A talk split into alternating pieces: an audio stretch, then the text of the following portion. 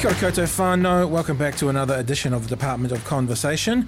Uh, episode 60 today, and my guest is Ian Smith. Ian Smith is a retired academic from uh, University of, of, of Otago. He is an archaeologist, and he has found a bit of a niche in the marketplace, you might say, um, looking into early Pākehā settlements uh, when Maori were around. Apparently, not a lot of people have done this, and so Ian is sort of spearheading the the gap in New Zealand's history, uh, academically speaking, and I guess archaeologic, archaeologically speaking as well. Uh, and the book he has just written is called, indeed, Pākehā Settlements in a Maori World. So uh, Ian Smith has some really interesting thoughts to share about the history of New Zealand, I guess via Pākehā settlements and how they related in the early days, uh, well before the treaty, uh, of New Zealand. So here you go, Ian Smith.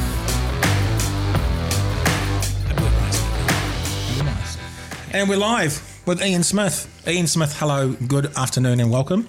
Good afternoon. Um, I'm really looking forward to our chat today. The book is called uh, Pākehā Settlements in a Maori World. Oh, Jace, why don't you bring? I was going to say I was going to do this thing, but you could just bring up the, the put it into the thing. There it is. There, much easier to look at it like that. And uh, you are an archaeologist. Yes. Uh, you are an honorary associate professor. Yes. Uh, which means you are, uh, as you were just saying, um, no longer actively teaching at Otago, but you are working in and around the university. Still doing that, yes. Now, first of all, to yourself and to those who are listening, I need to apologise. I've been frightfully sick for about nine days. I'm not sick anymore, but I have this thing called cough variant asthma. And it means that after I've got over my illness, sometimes I have a bit of a cough that comes back. So I've got all sorts of sucky things and puffy things. And so if I have a bit of a cough today, I apologise.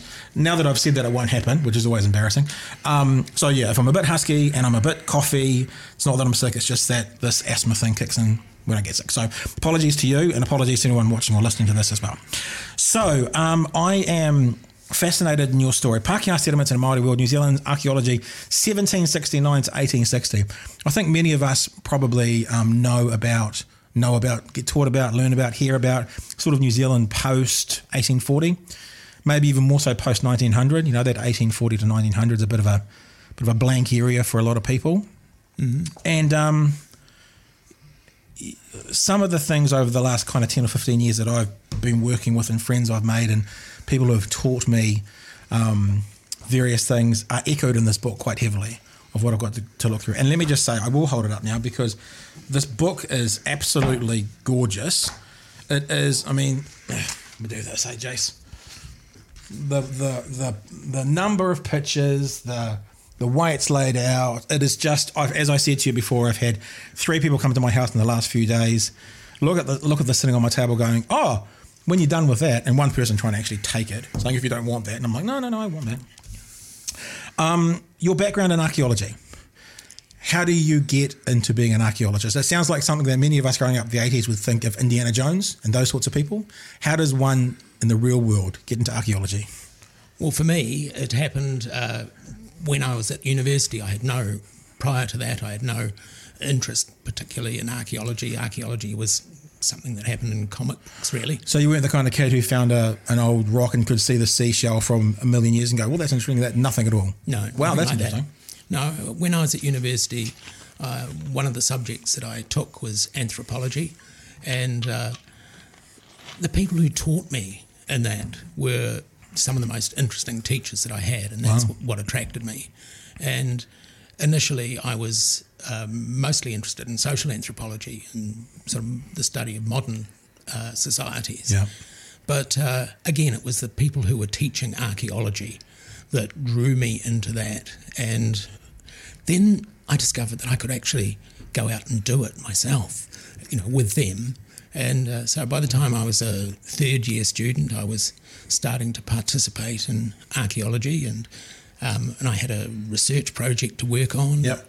So on. So That was ba- that was based in New Zealand. Yeah. Because I guess a lot of oh, I don't like saying a lot of people think. Who knows? I wonder. Uh, let's just talk about me. I sort of think about archaeologists and I think about you know Egypt and places that have got histories that are ten thousand years old or dinosaurs millions of years ago. I think about New Zealand and I kind of go, no, we've been around a while, but hmm. it's a it's a it's a it's a good archaeological country, is it? It is. I mean, there's archaeology everywhere that people have been. There's archaeology because archaeology is the material remains of people in the past. And for me, it doesn't really matter whether it's 800 years of archaeology or 8,000 or Yeah. 800,000. What's interesting is the doing of it because it's kind of like it's as close as you can get to being Doctor Who, I think. Well, actually, I was just thinking then if if if the archaeology is more kind of 500, 600, 7 years, 700 years old, does that therefore mean an archaeological dig would be more plentiful than one that's 8,000 years old because things haven't deteriorated as much? to some extent, that's true. Um, it really depends on the the kind of site place it was in Yeah. the beginning. I mean, if if you have a, a place where people were camped for two days, you're not going to get much rubbish left behind. If you've got somewhere where people lived for 200 years, they're going to leave behind a lot of rubbish. Now, it doesn't matter whether that was eight million years ago Yeah. or or 800 years ago. That same difference is going to be there.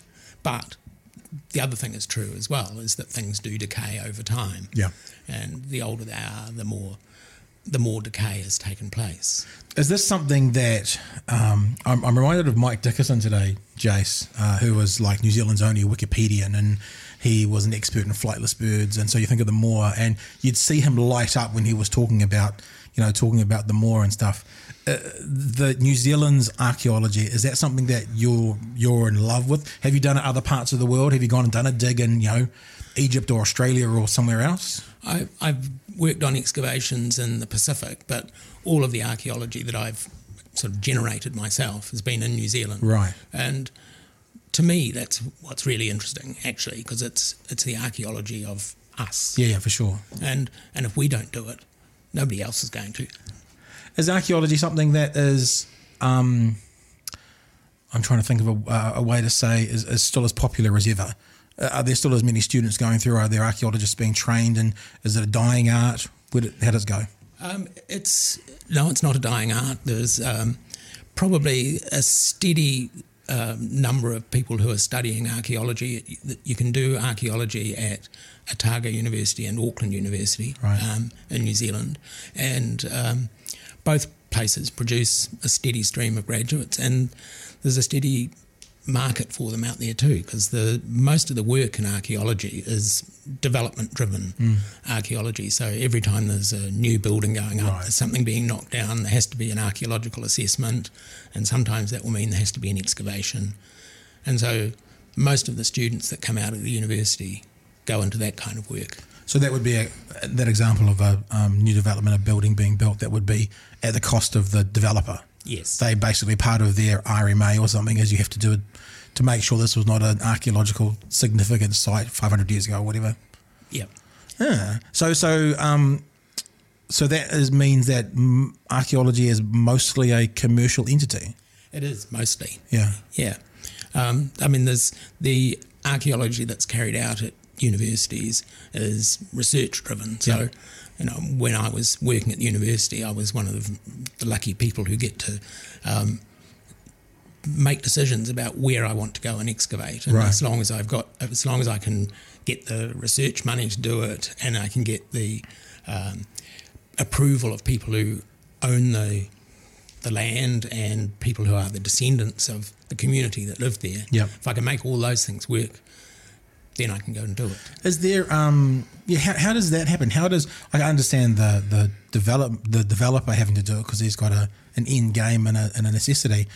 How does it typically work that a site, you know, out of Aramoana or you know you know over in Brighton or something gets started on? Is it that someone comes across some one particular thing and you want to see if there's more, or how does that normally work? Uh, it happens in a number of different ways. I mean, there's a lot of sites that uh, archaeologists already know of. We've had a, a site recording scheme going in New Zealand for more than 50 years, and there's like something like 80,000 sites recorded on it, and constantly more being recorded all the time.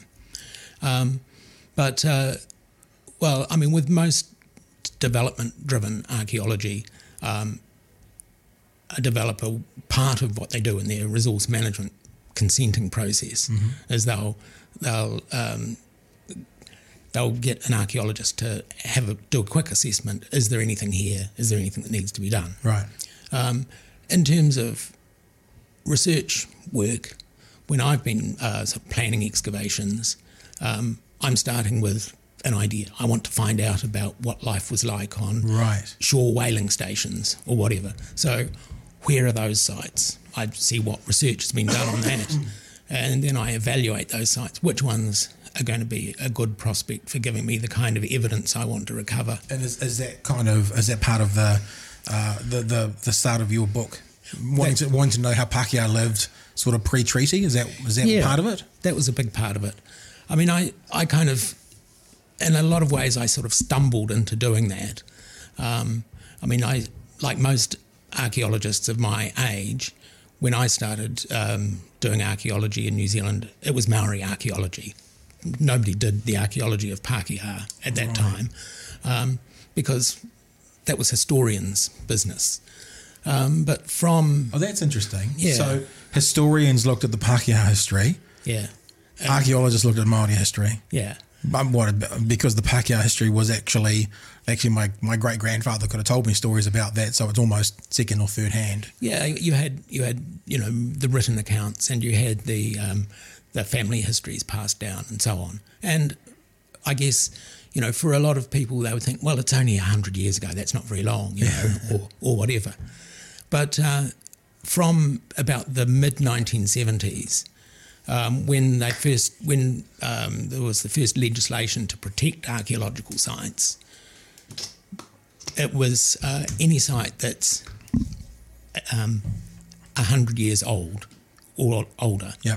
So that included Pākehā sites as well as Maori sites.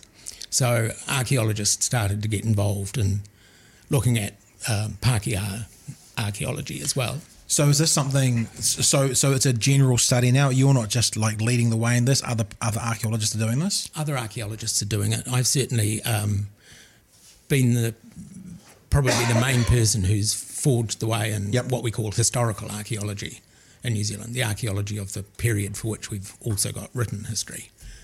Um, but you know, it's done all over the world, and increasingly it's done in New Zealand. Um, but this is the first time anyone's written a book about it. Yeah, it's amazing. Um, out of, out of the out of the book and out of the research, how, how long did this take? Because this is a I, I know people who have done done you know uh, large factual books before that have taken them several years to write. This looks like a huge amount of research. What what is this? What does this signify? How much of your life does this little thing signify? Well, in some ways, it's 40 years of work. Yeah. Um, well, I mean, since I started doing archaeology, I guess 45 years. Um, but in terms of the actual writing of the book, there's about probably uh, what, four years Wow. involved in that.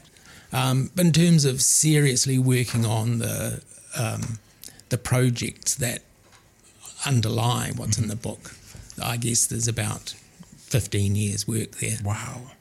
And this will become, you know, part of every archaeological course in New Zealand. I would think this book. I, I would hope so. You would think it would be if, if you if if this is the so this is the leading Bible for Pākehā settlements in Māori world for this ninety year period. It is. It's Yeah. the only book. The only book. So are there any other books about Pākehā? Uh, Pākehā I know I nearly called it Pākeology. That's sort of putting them together. Pākehā Archaeology. archaeology. Yeah, got it. Are there any? Are there actually any other Uh, written resources for it? there's there's a couple of other books which are sort of um, chapters written by different authors, Yeah. including myself, Yeah. that um, that look at just little aspects um, of historical archaeology in New Zealand. Um, there's a couple of books that have been written about um, sites, say from the New Zealand Wars, um, and uh, describing the archaeological sites as sort of field monuments that you can go and visit. Yep. Um, but this is the only book that um, really tries to take the results of archaeology of part of that period and, and build it into a, a sort of a big coherent story. And and uh, you know, other than obviously it's part of your passion, did you see like a necessity for this resource to be out there? Did you see like a gap in the marketplace? You know, so that this is going to sell well. What what was the what was the main driving thing uh, to have this written down for? I guess in perpetuity. Well, I definitely a gap, I guess, a gap in the market. Um, although, I mean, that's, I guess, more for my publisher than for me. um, but for me, there was certainly, you know, I, I guess from the general sort of um, ordinary Pākehā perception of our own history was, you know, we had Captain Cook, Yeah. and then there was the treaty, and then there were some wars, and then it's sort of World War One, and there's an awful lot got kind of skipped over in that, and um, and when we think, I mean, so much of what happens in New Zealand today is framed by the way in which Maori and Pākehā interact with each other and towards each other. And what I could see in studying the early years of Maori and Pākehā encounter with each other is that that was the way things worked then is quite different from the way it worked later in the 19th century, um, through the 20th century, and the way it is now. So I thought it was really important for New Zealanders to um, be reminded of the way in which things started. I worked as a talkback host for 10 years on Newstalk ZB. And of course, um, an, an oft repeated cry of a talkback caller would be, Oh, we need to be one people. We need to be one people. You know, stop this division. And what I read in your book and my understanding from other learned people in this area is that when Pākehā turned up, we we sort of were one people because they lived alongside Māori and sort of adopted the Māori way of doing things. And um, I remember being told a story um, from Waitemata Harbour in Auckland that Māori basically had to look after Pākehā when they first turned up because, you know, the new settlers didn't understand how to catch the local fish. Um, so Māori would go out and do that and bring them back and support them. And then that turned into a commercial venture.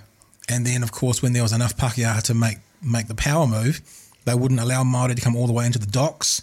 They'd have to offload the fish onto a boat, which was a Pākehā boat, halfway up in the harbour. And then those guys got to come in and sell it. And all these weird things. And it kind of felt like, and, and sorry to A, be crass, B, to oversimplify things, but it sounds like that basically, you know, Europeans turned up, went Shangri La, let's live with these people, let's work alongside them, let's learn from them. And then they got to a point where there was enough of enough white people that they basically went, ah, fuck it, we'll just do it our way from now on. You savages can go back to your own way. I don't think it was necessarily quite as cynical as Okay. that. All right, fair enough. Um, but for some people, it probably was. I mean, there were there were certainly some people who um, uh, quite deliberately sort of were as Maori as they needed to be when it counted, but were perfectly happy to change when the political um, movement swinged in it. Well, like when the in power another- balance Yeah, changed. No, So yeah. basically, when Pākehā outnumbered Māori, things changed. Yes, and the the thing that defines the time period that is looked at in my book is that's the time period when Pākehā were the minority. Mm-hmm. You know, that's. Um, I mean, in some ways, it's quite remarkable that it was only ninety years between Captain Cook, the first Pākehā, putting footsteps on the land. And that was definitely a cook. So Tasman didn't make it to the shore at all. No, nobody, okay. nobody, nobody got ashore with um, in Tasman's encounter. Um, yeah, but only only ninety years after that, that um, Pākehā outnumbered Maori. Um, so that's an incredibly rapid. Yeah. So so Māori were here for 600, 700 years by themselves. Mm-hmm. Um, Pākehā turned up, and within ninety years, were the dominant. Yeah, Group. they outnumbered them, and um, and that's just because of the um, the incredible rate of immigration, um, basically. And uh, there was also a very high um, what's called hyper reproduction. The Pākehā families, um, so they were going for it. In other words, yeah, so their, their families were bigger and healthier than those in Britain. Right, Here's a, I've got a really stupid question for you. First time I've ever thought of this question, but I'm really interested by it. Is there a record for the first Pākehā born in New Zealand, like the original Pākehā New Zealander? Like a pregnant lady came across on the ship, baby. Do you Yep. know? Yep. There is. Yep. 1814, um, when the um, December 1814, when the first missionaries were arriving at the Hohi mission station in the Bay of Islands, Hannah King, the wife of one of the um, missionaries, was heavily pregnant. Right. And she, in order to get from the ship to shore, um, she had to be hoisted in a chair. Oh, yeah. Um, and and anyway, a, um, a few weeks later, um, their child was born. Uh, so that was the first Pākehā born in. New Zealand. That sounds So- like the way you say that. It sounds like it's knowledge everyone should know, but I, but I didn't. I didn't know that. Well, it's interesting. I mean, I've having worked in this area for a long time. Um, you know, working in different places around the country, you come across local histories that will say, you know, this is the first white woman born in New Zealand. There's a, there's about at least half a dozen different claims, Right. And they're they're all made in good faith, but in ignorance of what's happened elsewhere in Yeah, the sure. country. And so it's only by putting together things from all over the place that you can actually figure out these firsts. So Pākehā turned up. They basically, um, I'm, I'm simplifying it over paraphrasing, and you can Just- obviously expand on this. Just thought I'd jump in, uh, uh, unless I'm getting my names confused. The, they, were the, the, they were married by Samuel Marsden. They were. So there you go. Is that because that's Marsden, Marsden from Marsden College we are talking about a wee while back? Yeah. Yeah. So there you go. This little small world. Well, I suppose there wasn't that many people. So just my, my, my thing here says there Samuel Marsden was the people who married who married the husband and wife who gave birth to the first Pākehā person in New Zealand. There you go. And then Māori the world over gnashed their teeth forevermore. Um, so Pākehā turned up, Europeans turned up.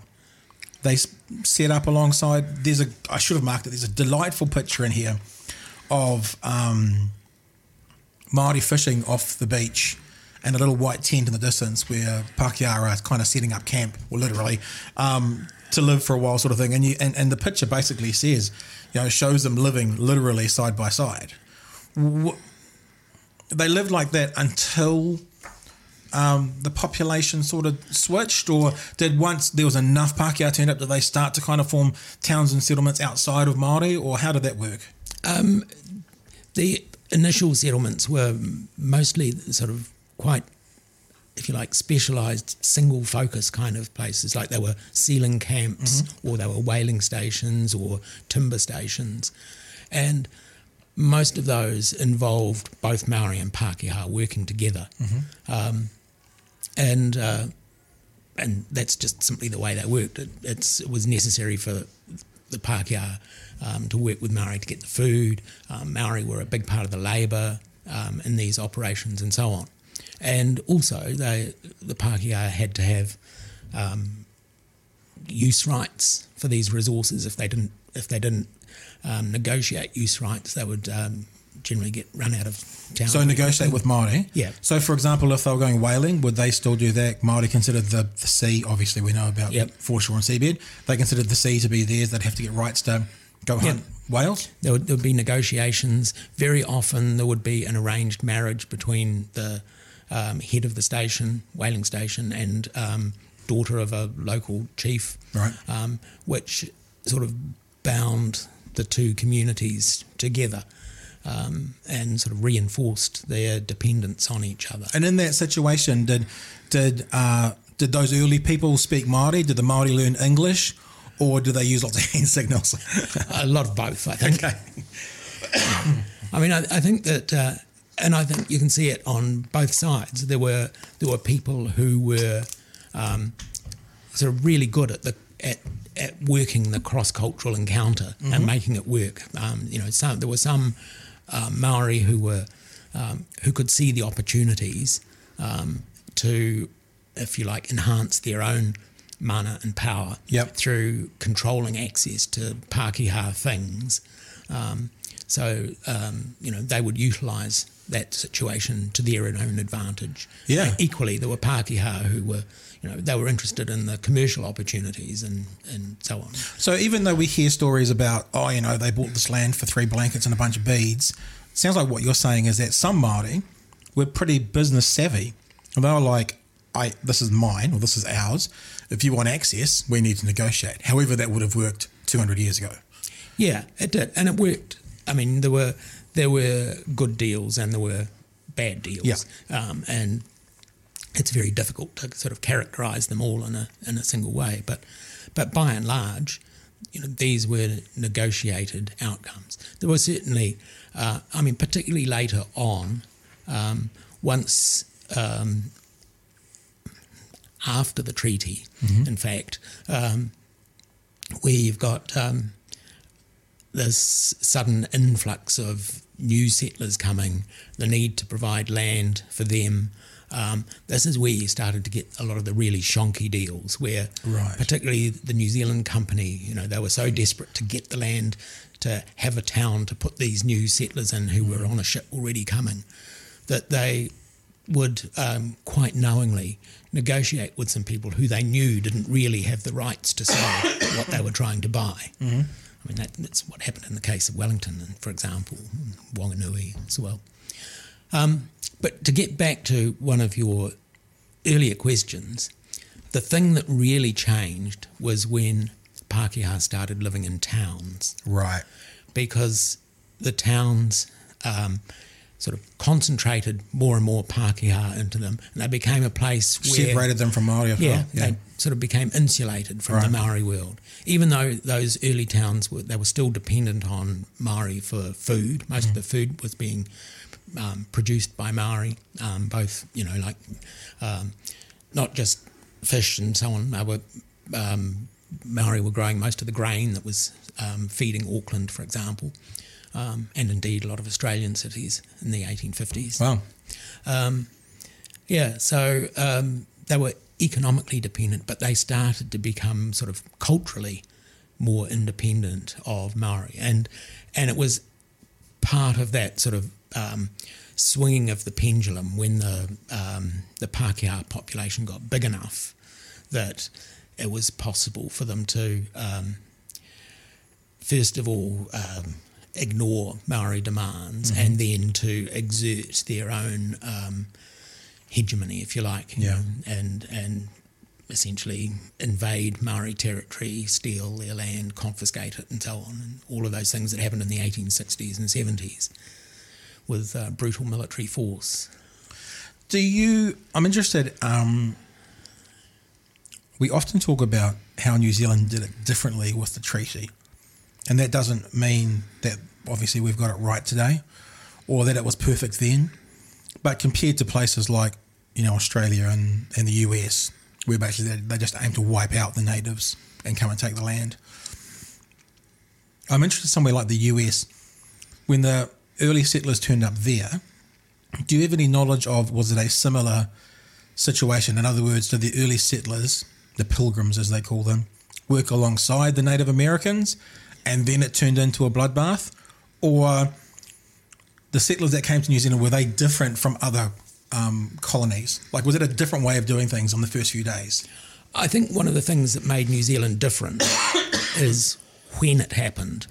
Um, New Zealand, New Zealand was very sort of late in the um, historical sequence of Right, yeah. colonisation events by uh, by Europeans, um, Euro Americans. Um, so I guess that that meant that a lot of the um, things that had been tried before and had found been found to fail um, were um, no longer being pursued, and I guess that's um, that's one of the reasons that you know a, a treaty was um, sort of at the forefront of the way in which it was done in New Zealand. That's how I've always understood it as well. Almost like settlers or uh, uh, colonists went, we've done this all sorts of other terrible ways. Let's try a new way of doing it.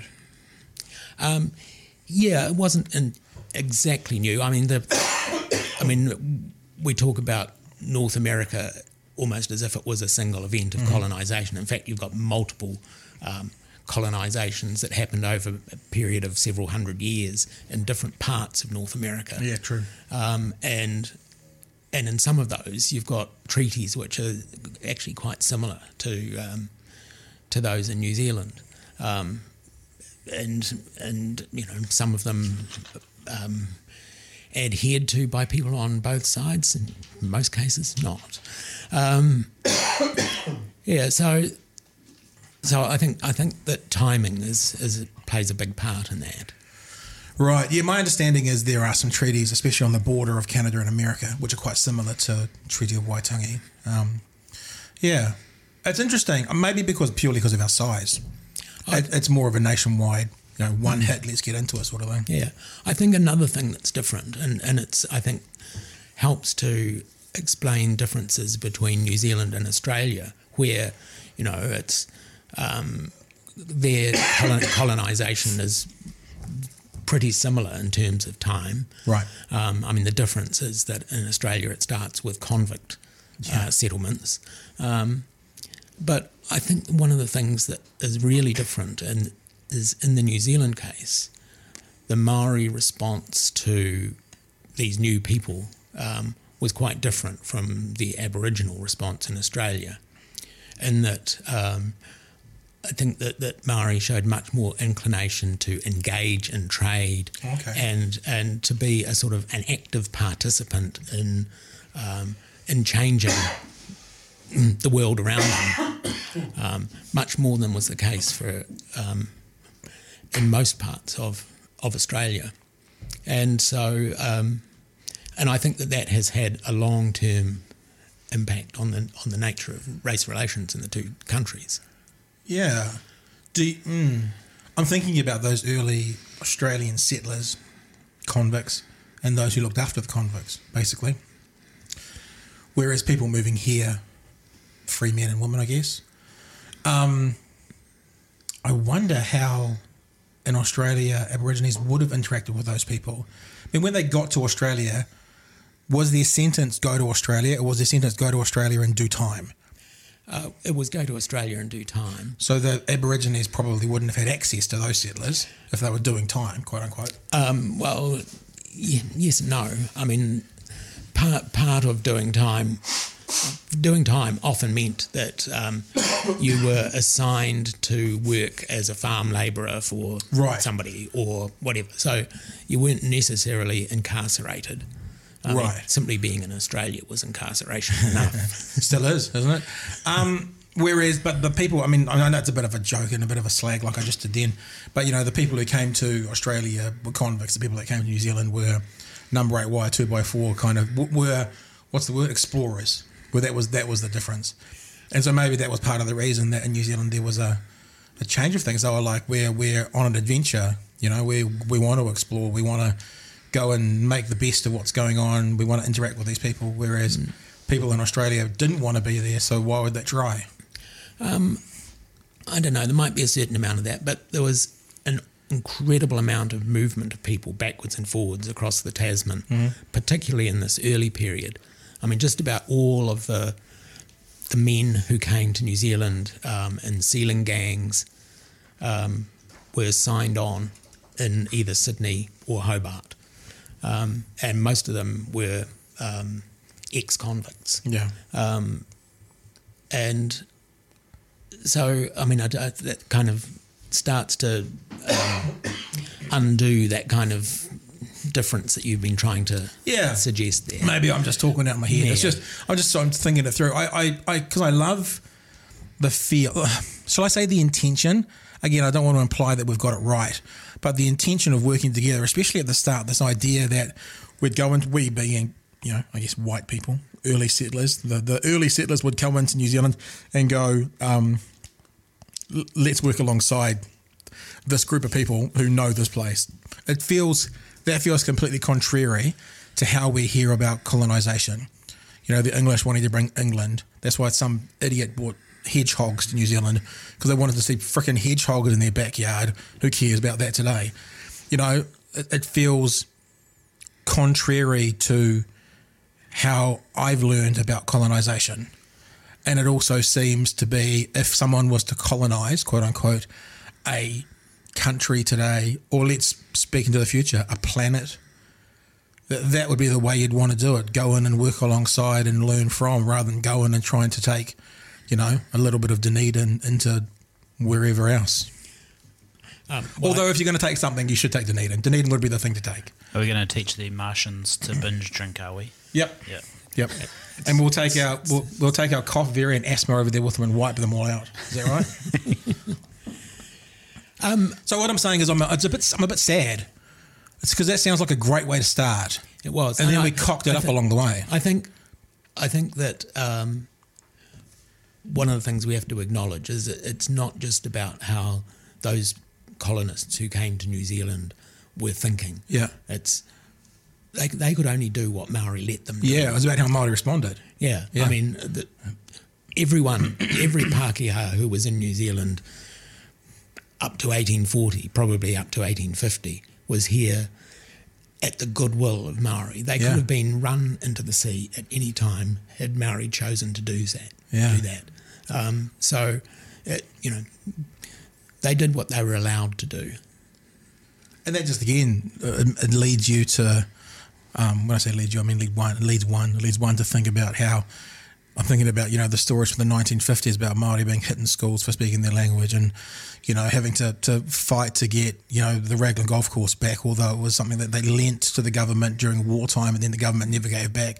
It just makes all of those things feel extra slighted. It's an extra slap in the face. Whereas on day one, if Maori had gone uh, no, then it would have been no. Then this place would be a Pacific island if they had have done that. Indeed. Well, you know, and they started so well. I mean, the first school in New Zealand, which was at the Hohi Mission Station, uh, opened in 1816, I think. It taught Maori children te reo. They weren't teaching them English, they were teaching them te reo. And, you know, it's only much later that, um, that the Maori being, you know, stopped from learning their own language in schools came along. That's it. So, is there a point? Is there something that happened at some stage that was the tipping point, or was it more of a slow creep? I think it's a it was a process rather than a than an event. Yeah. Um, and I think that the biggest part of that process is is just a population growth. It's a swamping. You know, Maori was swamped Right. by this. And I mean, not only Maori, the the Pākehā who were here Yeah. in that first sort of generation, Yeah. who were living alongside and with Maori, often married to Maori, often with you know mixed race families. Yeah. I mean, when this enormous, you know, hundreds of thousands of people out of um, London and Edinburgh and so on started swarming into New Zealand, those people were feeling isolated Yeah. too. You know, Yeah. they, they were being um, sort of pushed aside by this new, um, you know, in the in the there's a period of about fifteen or so years from um, in the 1860s and 1870s where there were more people born outside of New Zealand in the New Zealand population than people born inside New Zealand. Right. That's how many there were so many migrants coming in. Yeah. I'm just yeah. It, it's um thinking. I mean, I'm a visual person, and I'm thinking about that person who was over here in, you know, let's say 1790, living alongside Maori, and then you know, all the I know it wasn't a 10 pound pom back then, but the equivalent of turned up. That would be because those would have been whatever they called themselves, but certainly sort of the original New Zealanders, as we would deem New Zealand, not the original mm. inhabitants, but you know, of Yeah. that country, having all these foreigners, although they might have come from their hometown.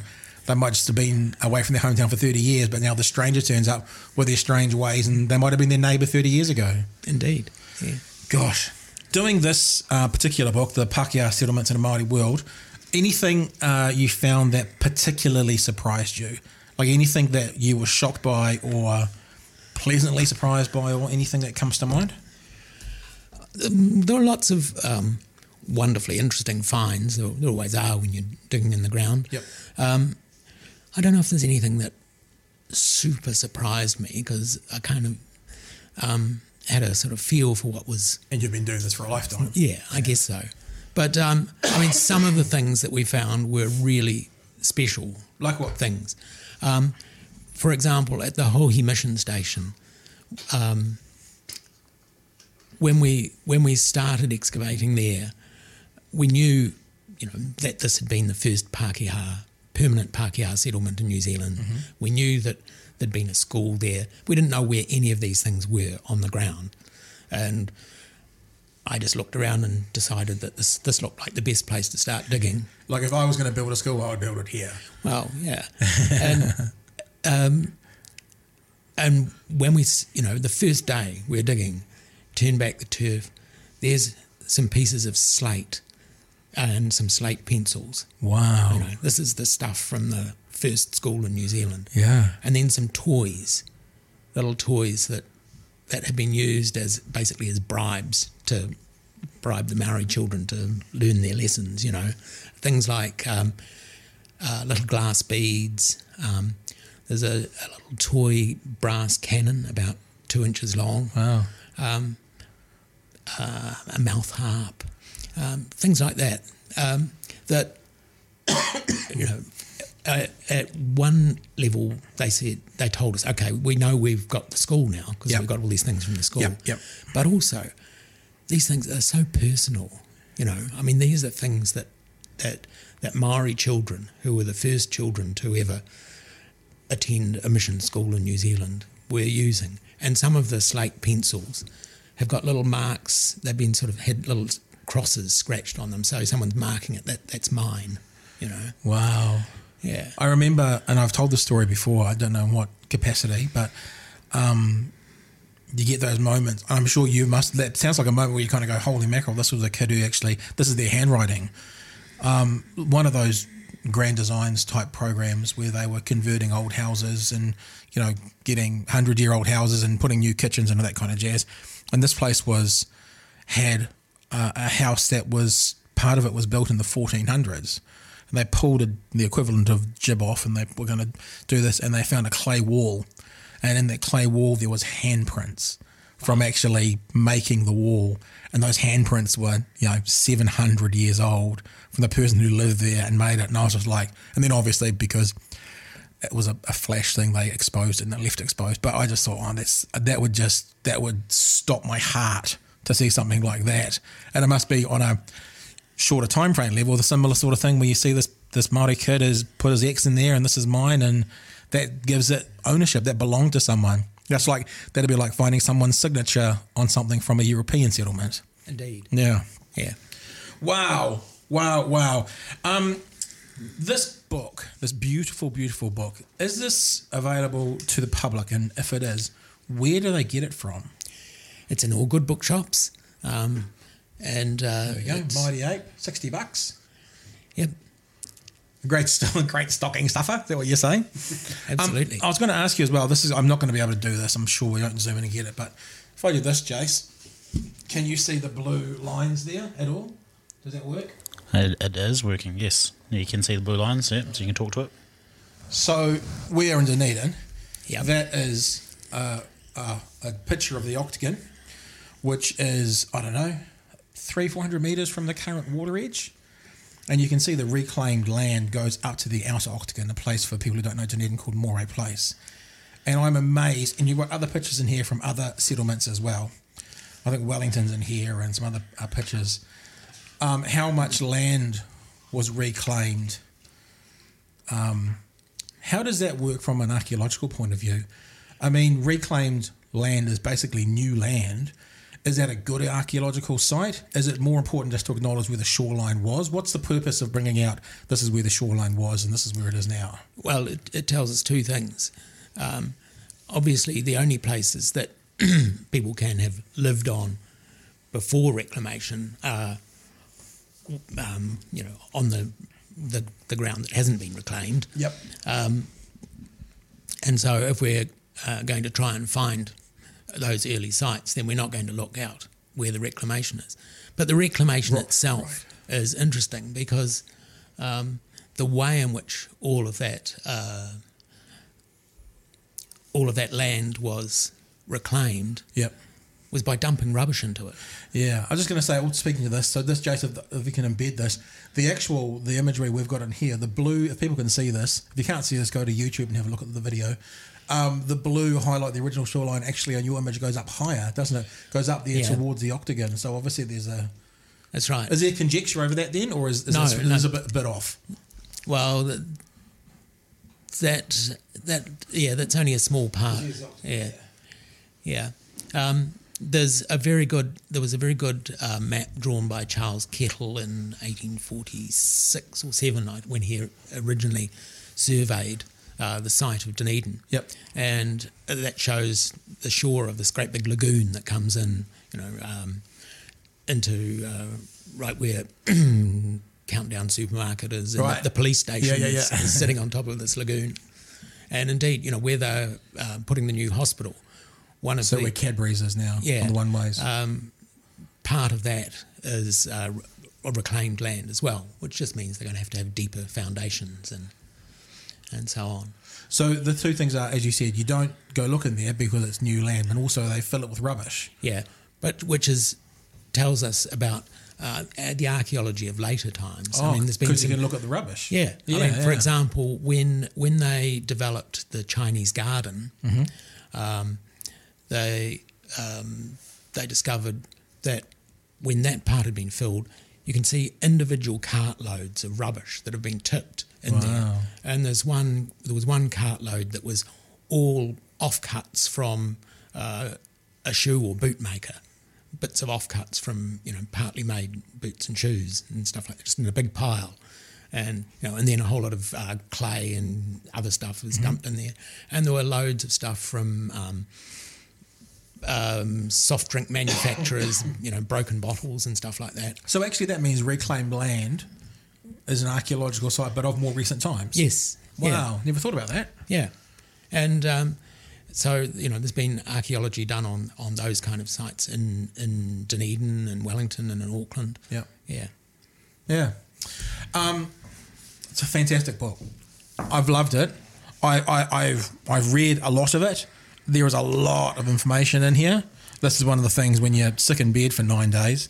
This was my constant companion. Um, again, people can find it in every good bookstore. Uh, Pākehā settlements in a Maori world, New Zealand archaeology, 1769 to 1860. Is there anything you want to leave us with? I'm just kind of thinking. My head's still on this point. I, I'm not, trying to go on here about how I feel a bit sad about how we started and where we're at today, and where we. And this is maybe more of a almost more of a sociological conversation now. But where? How do we get there? How do we go back to this?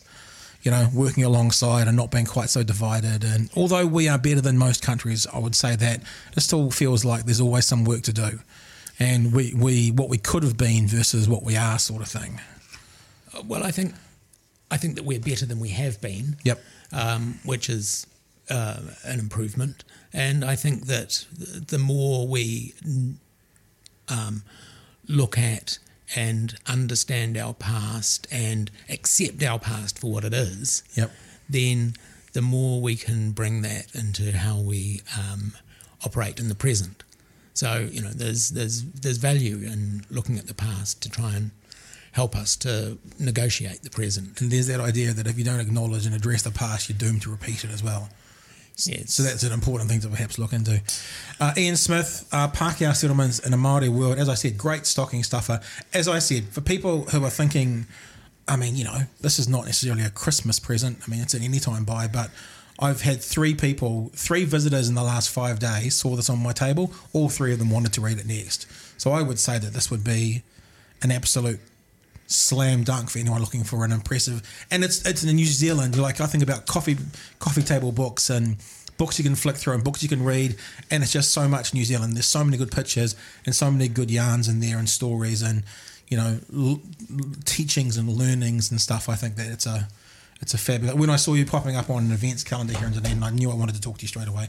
So thank you, Ian Smith, for coming in. And as I said again, people, Pākehā settlements in the Māori world. Um, what do you reckon, Jace? Everyone should get one for Christmas. I reckon. Yeah, Yeah. For those for those hard to buy for um, people that uh, you know have a coffee table. It's a, it's, a, it's it's I'd say you know it's more than a, a coffee table book of lovely pictures. But you know if you got if you're sitting at the coffee table and your phone dies, the phone battery dies, and you want to read something other than Facebook. I'm thinking of a I'm thinking of a particularly um, wise sixty-ish person that I know. Guy, he's an RNZ listener. He's that kind of person. He would just he'll buy this in a heartbeat. So I think that there's a market for this, and I hope you do really well with it. It's an amazing book, and thank you for coming in. Well, thank you.